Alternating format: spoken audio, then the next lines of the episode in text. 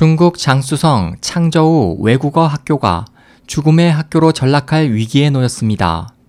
17일 중국 관영 CCTV에 따르면 창저우 외국어 학교가 지난해 9월 신축 교사로 이전한 후 많은 학생들 사이에서는 악취와 가려움, 두통을 호소하는 사례가 급증했습니다.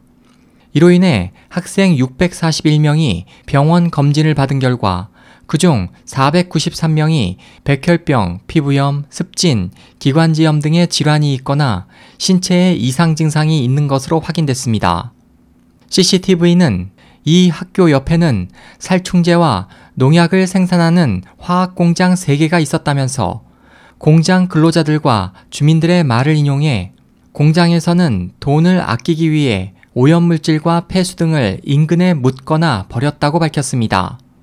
실제로 이 학교에서 불과 100m 거리에서는 폐기물이 흐르던 관이 발견되기도 했습니다. 베이징대 판 샤오찬 교수는 짧은 기간 내에 많은 학생들이 확진을 받은 것으로 볼 때 해당 지역의 오염 상태가 매우 심각한 것이 틀림없다고 우려했습니다.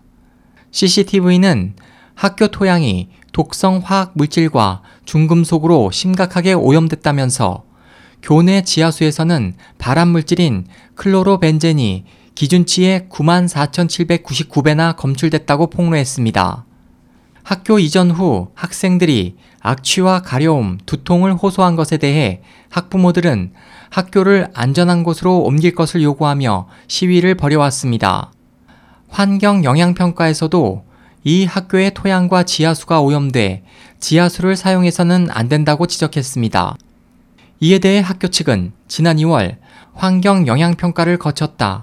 대기나 토양 모두 안전하다고 밝혔지만 환경 영향평가 결과가 나오기 이미 7개월 전부터 신축 공사에 들어간 것으로 알려졌습니다. 환경보호부는 이에 대한 자세한 원인 파악을 위해 현장 조사에 들어갔습니다. SOH 희망지성 국제방송 홍승일이었습니다.